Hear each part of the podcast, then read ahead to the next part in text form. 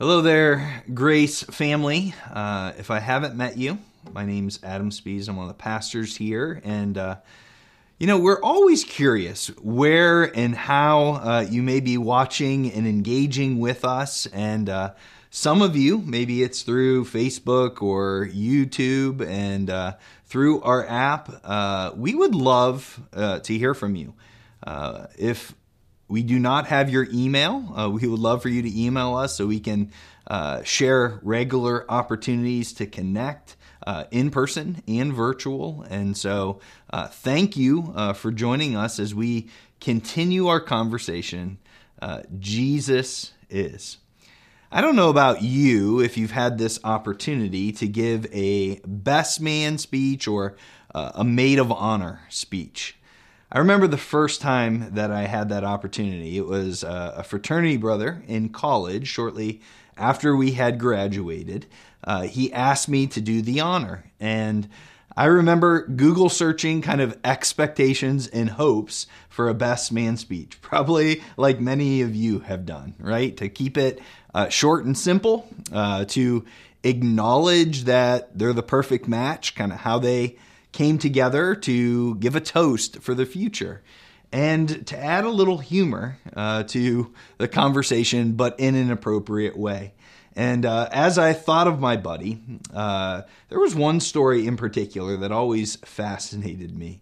I said that he had a unique relationship uh, with an animal that was somewhat uncommon for many of us, right? It wasn't a dog or a cat, but every year he uh, was tasked with this responsibility at the church that he had grown up in uh, to go to a local farm and bring home what was to be the star of a show. The church put on a play every year where a sheep was the star of the show.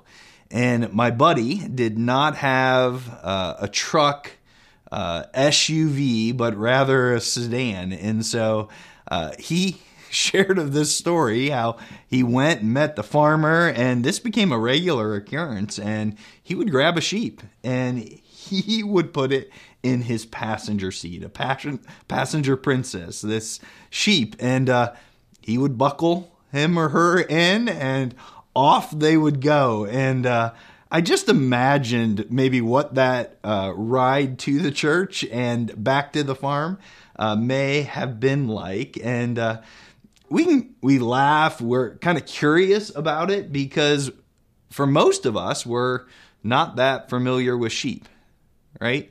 Unless we had the privilege maybe to grow up on a farm. Um, it seems unique but peculiar, but the interesting thing is to the audience that the Bible was written to, it would have been something that was very common. In the Middle East, even still to this day, a shepherd is a common occupation.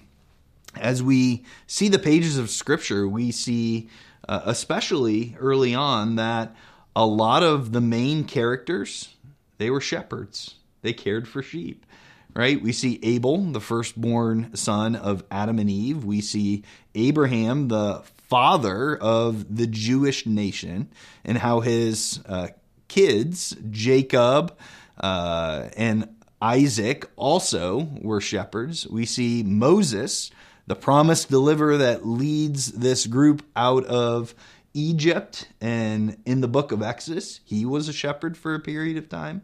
We see David, one of the most famous kings uh, characters in the story. He was a shepherd. It was very common uh, for uh, this understanding of sheep and shepherds.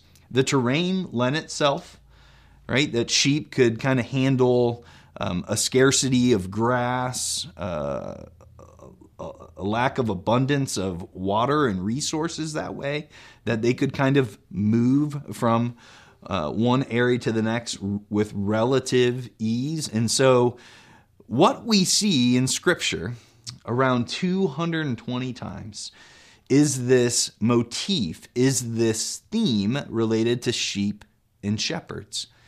It's one from the front to the back.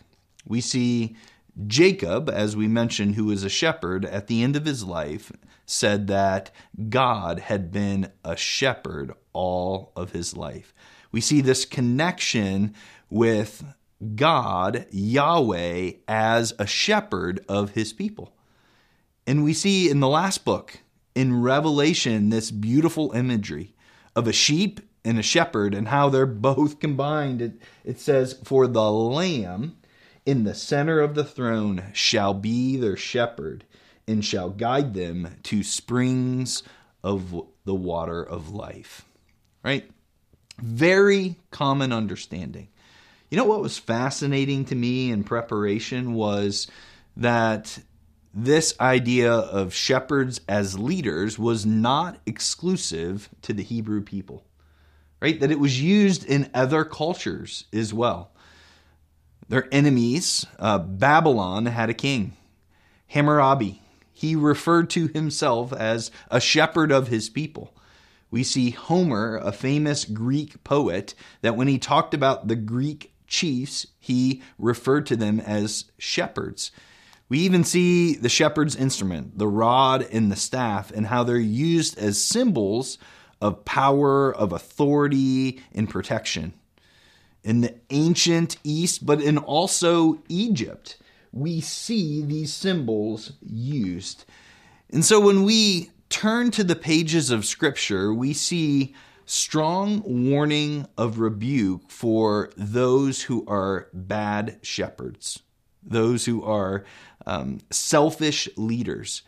But we see this hope and this desire uh, for one day a righteous, caring, loving shepherd to come on to the scene. Because all throughout uh, the Old Testament, we kind of see this picture this rebuke of bad shepherds, but this hope of one day a good shepherd arriving. We see that in Zechariah. He highlights the worthless shepherds of the day, but he talks about this future shepherd who would be pierced publicly and it would elicit great mourning and grief. Jeremiah goes on to connect further uh, those who are bad shepherds with a lack of spiritual concern in leadership. We see in many pages and in, in prophetic uh, writings this hope of one day a future shepherd. We see Isaiah says, He will tend his flock like a shepherd. He gathers his lambs in his arms and carries them close to his heart. He gently leads those that are young. We see in Micah chapter 5, around Christmas time, we talk about the prophecy that the Messiah would be born in Bethlehem. Well, right after, it talks about the role of this Messiah in verse 4 that he will stand and shepherd his flock in the strength of the Lord. We see even in a very familiar messianic psalm, Psalm 23, the Lord is my shepherd. It's a title of God, Yahweh Rohi right? It's a description of God's character, the hope that one day they have of this future shepherd. Well, there is one chapter in Scripture that really is the epitome of this strong rebuke, but the hope also of this future shepherd. It's found in a more pe- peculiar book of Scripture that maybe we haven't studied a lot the book of Ezekiel. And uh, we see in Ezekiel 34 this vision that Ezekiel has. He said, The word of the Lord came to him, and he says, Prophesy against two, the leaders of Israel in those days. And he says, Woe to you, to the shepherds. You see all throughout these few verses this strong rebuke, and we see why he's concerned about these shepherds. He says, You only take care of yourselves. You only look out for number one. He says, You eat the curds, clothe yourselves with the wool, and slaughter the choice animals. Instead of caring for them, you choose to slaughter them for your own gain. He says, You do not take care of the flock. You have not been concerned about the weak, those who are vulnerable, or healed the sick or bound up the injured. He says, You don't even care about the strays, those who've left the flock. They've been scattered. Three times he says, You're not concerned about those who have scattered. He says they become food for all the wild animals. And then I love this. He says, My sheep, it's the Lord speaking, have wandered over the mountains and every hill. They're scattered, and no one has searched for them. You see this concern, this desire, this um, difficulty that the people are experiencing with uh, false shepherds, without good leadership. And then it goes on in this passage. You'll have to read through the entire chapter on your own, but it is so fascinating. It says later on this vision, he says, This is what the sovereign Lord says I myself, the Lord speaking, will search for my sheep and look after them. As a shepherd looks for his scatter flock, I will do that. I will look after them. One, I will rescue them. I will bring them from many nations. I will bring them into the pasture, into their land. I will tend to them in good pasture. I myself will tend to my sheep and have them lie down, declares the Lord. I love how this section kind of ends. He says, I'll bind up the injured. I'll be concerned about those who are weak and vulnerable, and I will strengthen those, but the sleek, the strong, he'll destroy. I will shepherd the flock with justice, with righteousness, with truth, with justice. And it's in this setting that the nation of Israel look forward to this future leader. They recognize the difficulty of those who are in leadership at the moment, those who sought their own selfish gain. And Jesus God with skin on comes on the scene. And amidst his public ministry, we've been looking at the statements that he made about himself and the significance of those statements. And today we look at another of his. We see Jesus say, I am the good shepherd. I am Yahweh Rohai.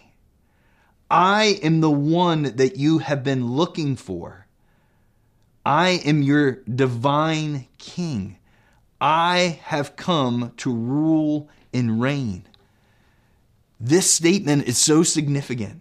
Jesus doesn't uh, mince any words, right? He's claiming his divinity with this statement. He's claiming that he is the premier shepherd, the Lord, the king right? There's multiple words in Greek that he could have chosen to use to um, denote that he was a good shepherd. There's a word agathos that means that he was morally good. It's not the word that he chose to use, but rather kalos, which means that he was premier, that he was magnificent, that he was excellent on all levels that he was winsome, attractive, beautiful, that he was the premier shepherd. Now, it's so significant to see when, in the immediate context with, with Jesus, shared these words, right? Because Dan quickly mentioned uh, what happened in chapter 9 of the book of John last week. He talked about this man who had been born blind. And they had some theological questions of did he sin or did someone else sin, right? And so they were wrestling with this, and Jesus heals him. He takes mud and heals his eyes. And this man's pretty excited, not just for his physical healing, but for this prophet that who he believes is God. So he's brought in by the religious leaders of the day who want to quelch, who want to silence, the ones who should have been most curious for who Jesus was and the claims that he was making. But they were comfortable in their own power. in the prestige that they had, and they sought to silence Jesus. And they sought to silence this man. And they chose to kick him out of their synagogue, not allow him to worship. And Jesus makes the statement against the backdrop of these worthless, selfish leaders that are leading the nation of Israel at the moment. That Jesus is the premier shepherd. They hurled insults at the blind man. Jesus, the good shepherd, will endure insults for this man. They cut him out of the church. Jesus was cut off so this man could be included into his family. They kicked him out. Jesus eventually would be kicked out and killed so that others could be invited in. I love in this statement how Jesus, when he says that he is the good shepherd, that he talks about his sheep. He says, I know my sheep, and my sheep, they know me.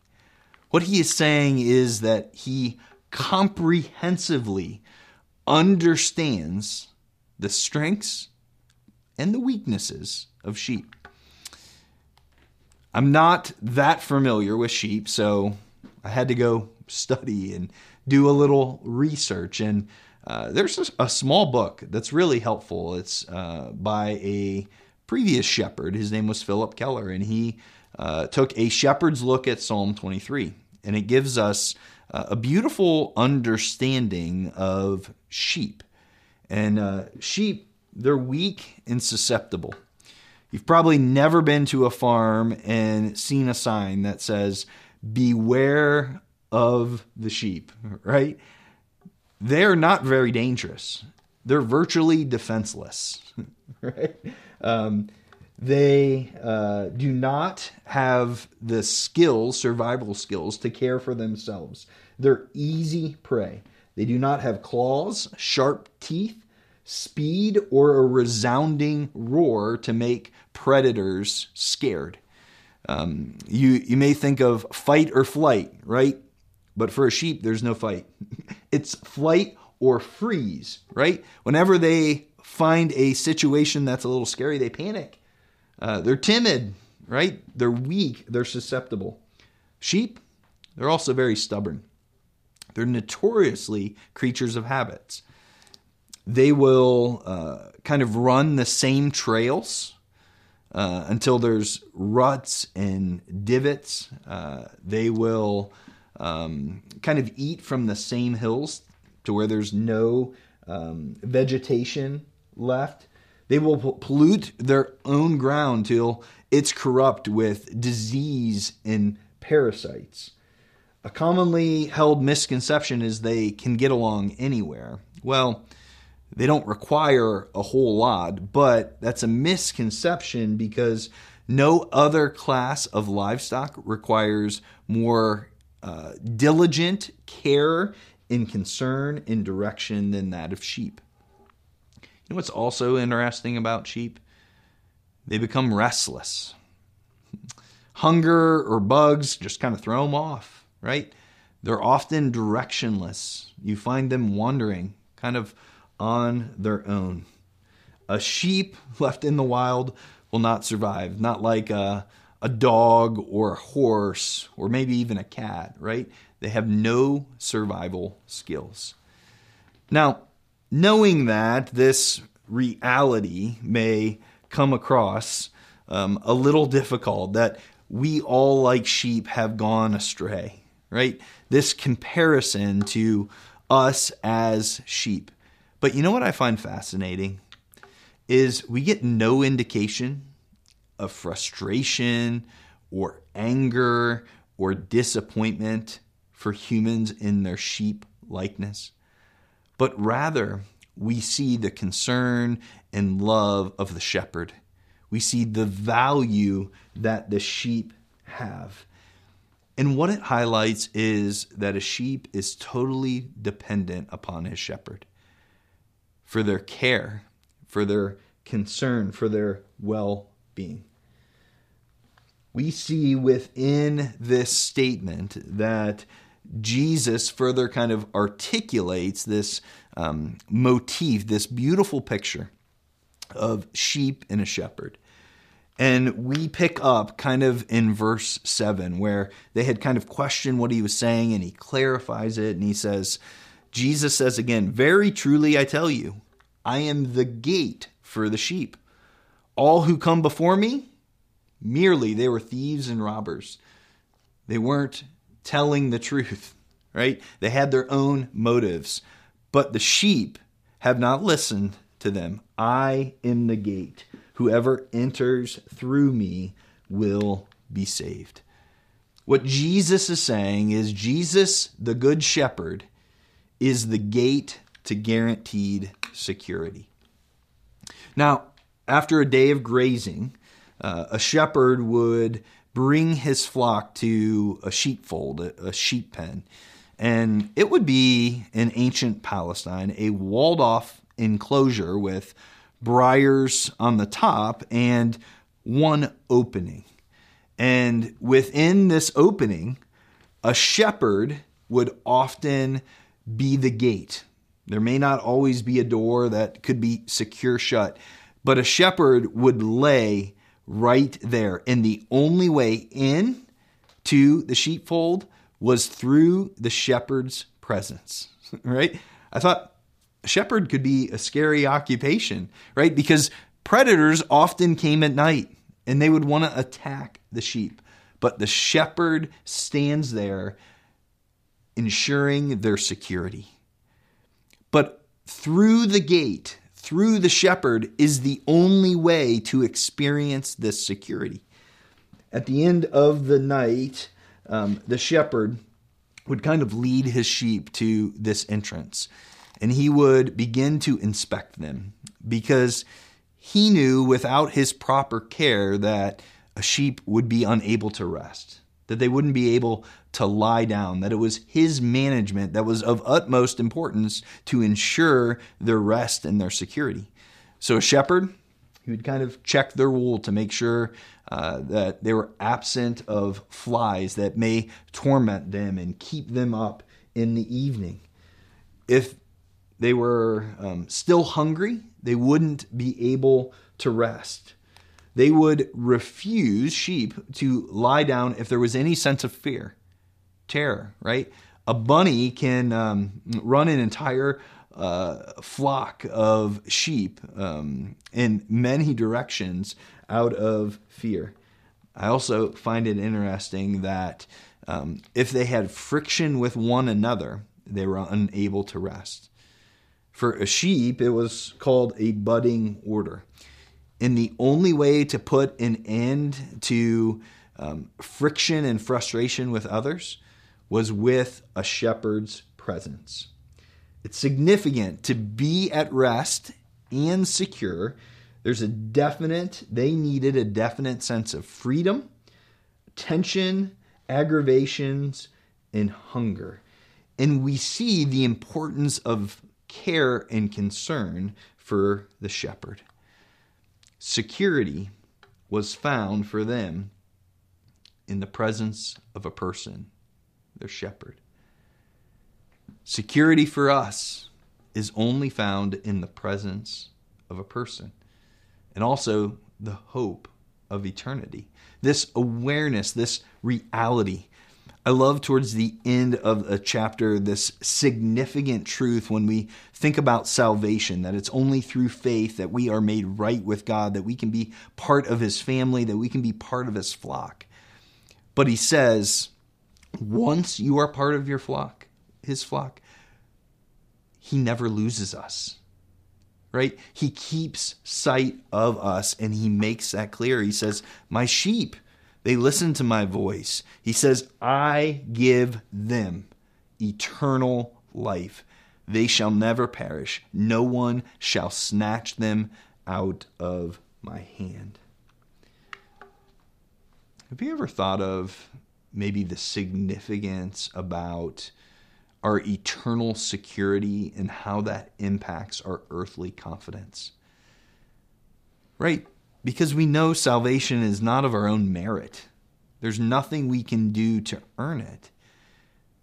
Well, maybe a simplified way, there's nothing we can do to lose it because it's what God has done for us. And that gives us great confidence that we can rest, that we can be comfortable in the care of our shepherd. I've spoken with many that have feared and maybe they live with the anxiety or the torment that maybe God can't do what he has told us that he could do, that he could save us for all eternity, that he gives us eternal life. But what Jesus offers, he says that he's the gate to guaranteed security. He offers us eternal life that begins now and lasts for all eternity. Within that is great confidence, is great security and satisfaction, knowing that I am His and He is mine. Eternal life begins after saying yes to Jesus, the gate. John goes on to record this conversation, and Jesus says, I'm the gate. Whoever enters through me will be saved. They will come in and go out, they'll enjoy the pasture. The thief, on the other hand, the, the adversary, he comes to take away what I offer. It's important to recognize that Satan is at work, that he comes to steal, kill, and destroy. But Jesus, on the other hand, he comes to offer us life, a life abundant.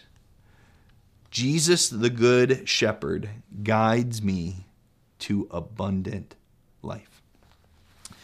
Now, if you've kind of paid attention, you may ask yourself, how does the Good Shepherd guide one? It's through the sound of his voice. Right? You see it all throughout the passage that his sheep know and understand his voice. Earlier in John, it says, um, Sheep follow him because they know his voice, but they will never follow a stranger. In fact, they will run away from him because they do not recognize a stranger's voice. There was often this common fear that if something happened to the shepherd, that the flock would scatter, that they wouldn't be able to keep them together. So they'd have to have this system of an understudy and someone else who they would recognize their voice because of how prominent that they would respond to the voice. Often in a sheepfold, there were many flocks, and they would come out through a call of the shepherd. How well do you recognize the voice of God? Right? I know we often may think it's very mystical, right?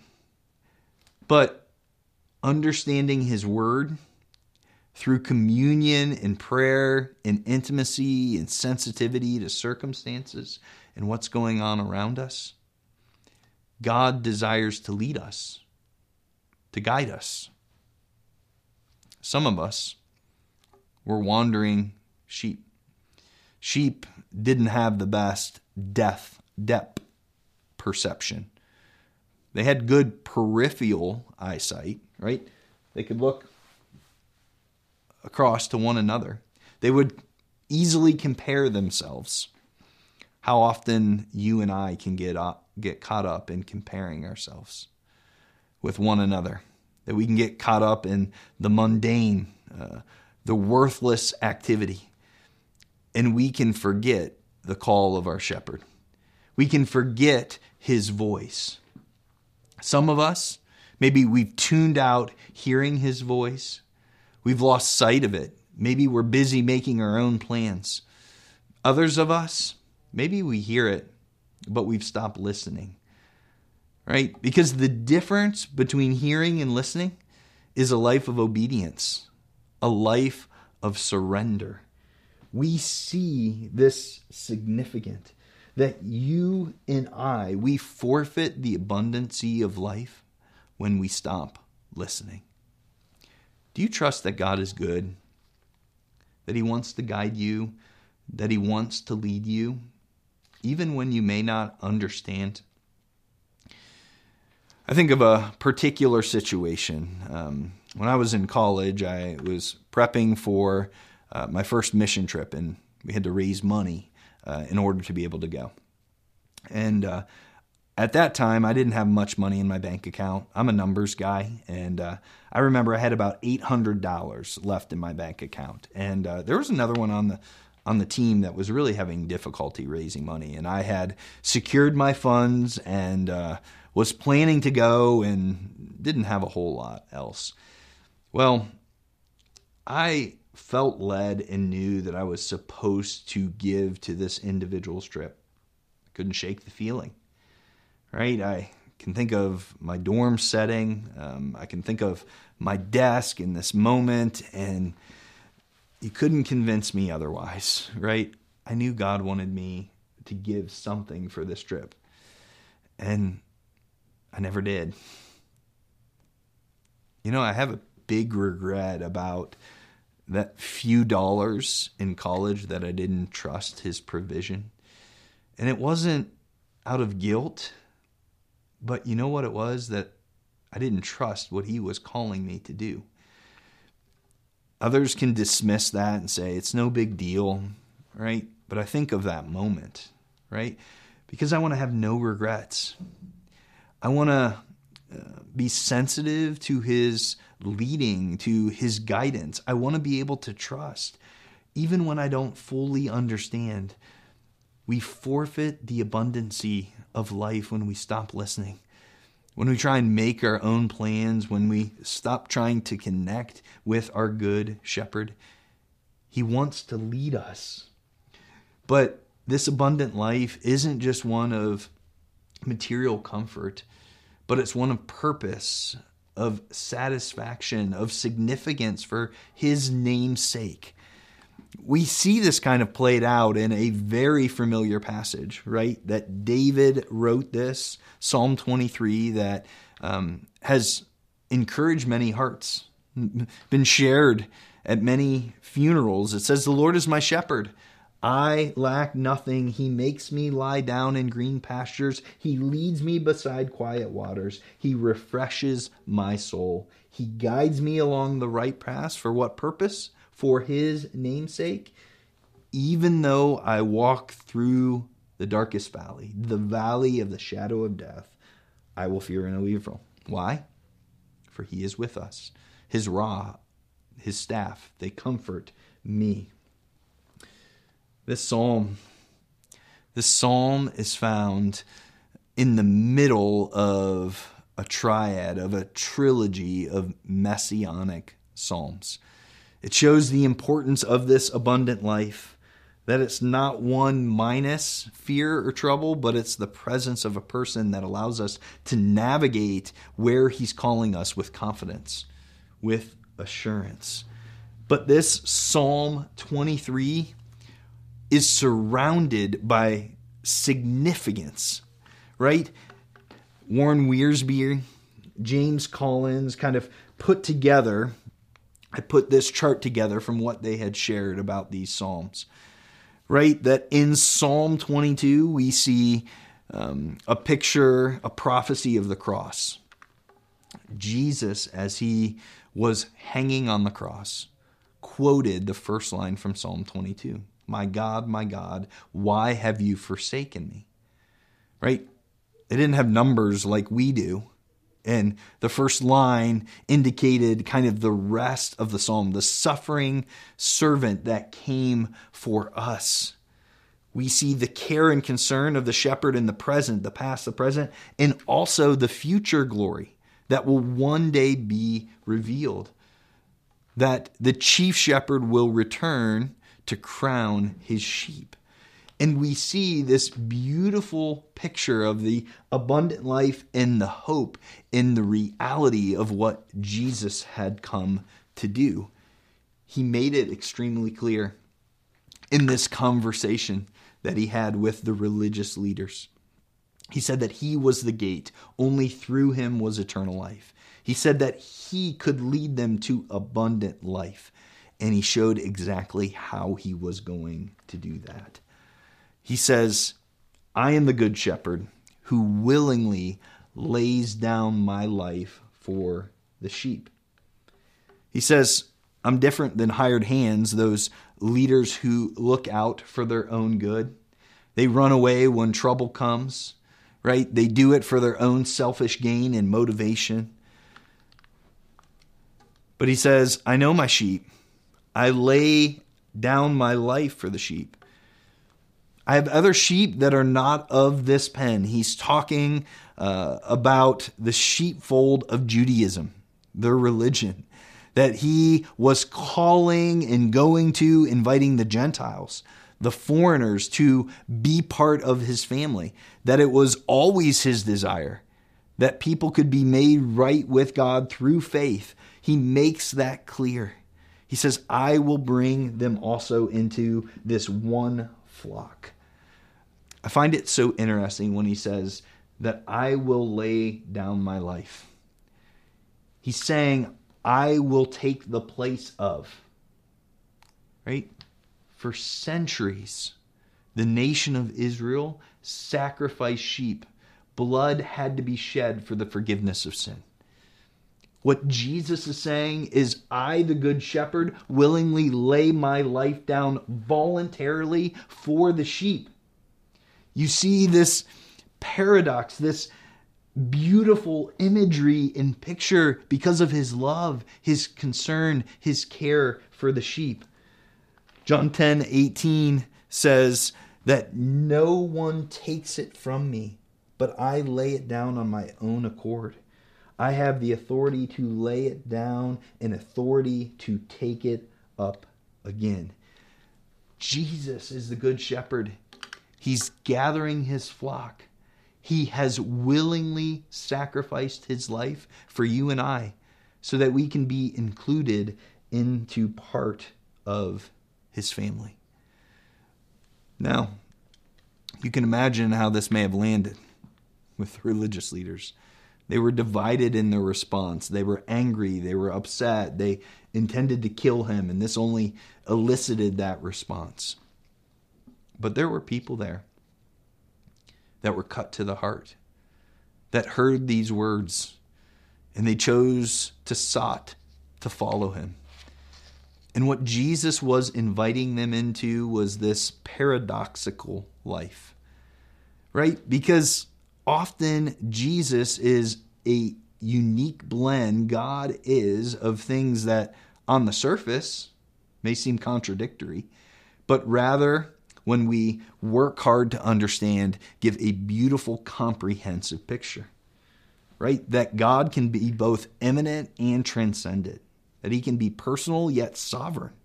Right? That God is both, that Jesus is both fully God and fully man, that He knows what it's like to hunger, to hurt, but yet He created the world.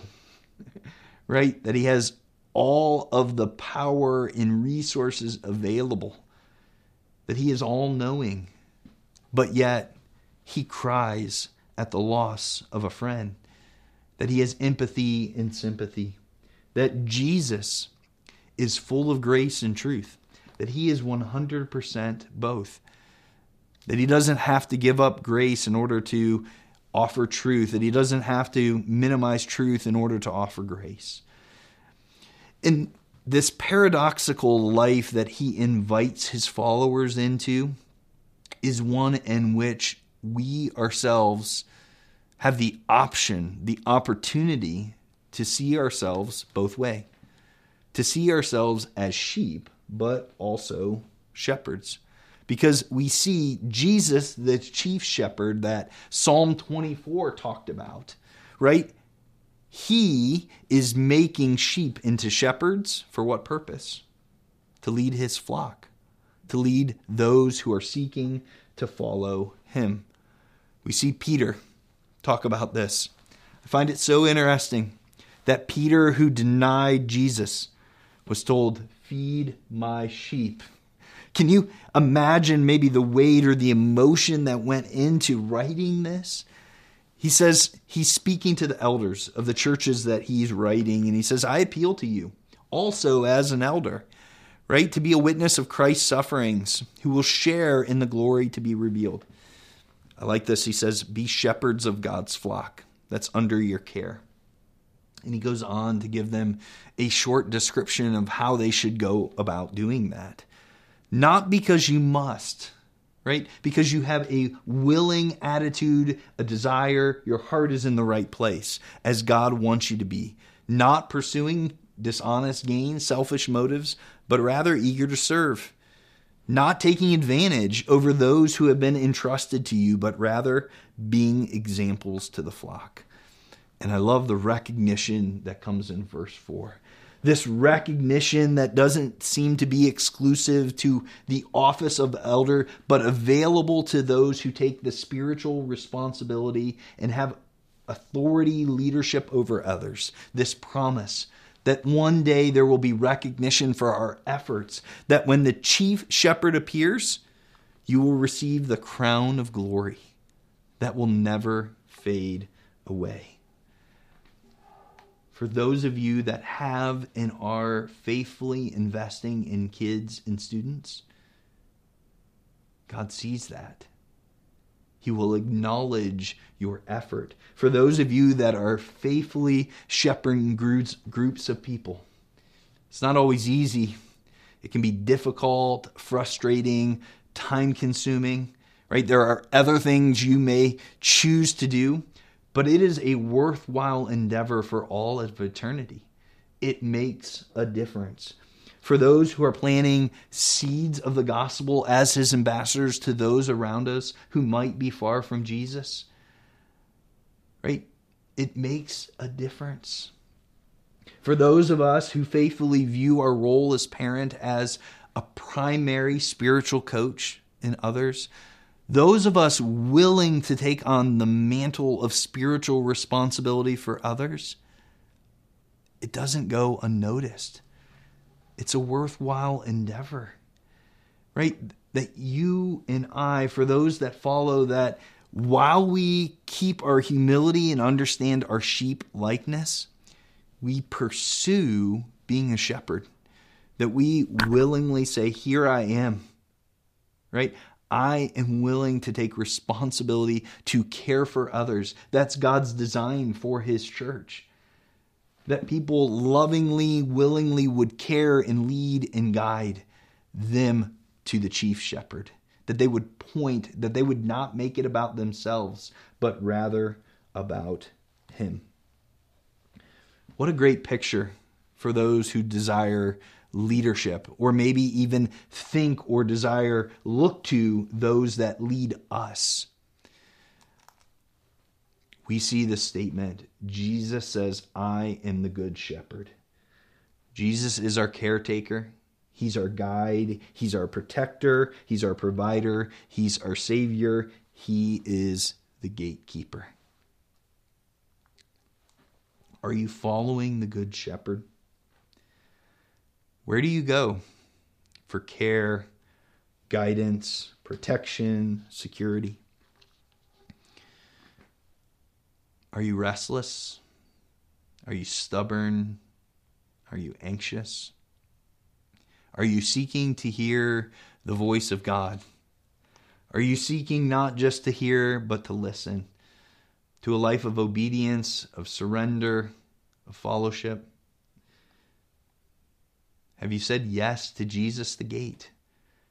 Do you recognize that He is the only way that we can live with earthly confidence, knowing that we have eternal security on what He's offered us? Are you experiencing the abundant life?